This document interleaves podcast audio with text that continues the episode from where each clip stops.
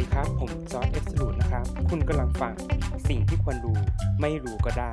เรามีสาระบทความข้อคิดดีๆ เพื่อสุขภาพ ที่จะมาบอกเล่าให้ท่านผู้ฟังได้ฟังกัน รู้แล้วอย่าลืมบอกต่อเพื่อสร้างเครือข่ายสังคม แห่งสุขภาพดีกันนะครับ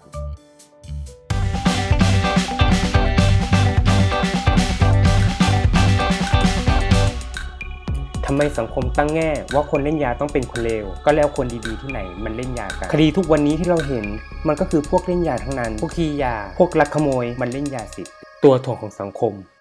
ที่ผ่านมาเราตัดสินพวกเขาเหล่านั้นด้วยบรรทัดฐานของสังคม แต่เราไม่เคยตั้งคำถามกับตัวเองเลยว่าทำไมพวกเขาเหล่านั้นถึงใช้ยา อะไรเป็นตัวผลักดันให้เขาเข้าไปสู่ในวังวนของการใช้ยาเสพติด แต่ถ้าเราลองตั้งคำถามด้วยคำถามนี้ เราอาจได้คำตอบ แนวคิดที่ทำให้เรามองคนเล่นยาเป็นคนธรรมดาคนหนึ่ง มองเขาในฐานะของเพื่อนร่วมสังคม ลองเปลี่ยนมุมมอง วิธีการบ้าง บางทีมันอาจจะแก้ปัญหาได้ดีกว่าทุกวันนี้ก็เป็นได้นะครับ มาร่วมกันสร้างสังคมชุมชนน่าอยู่ โดย Active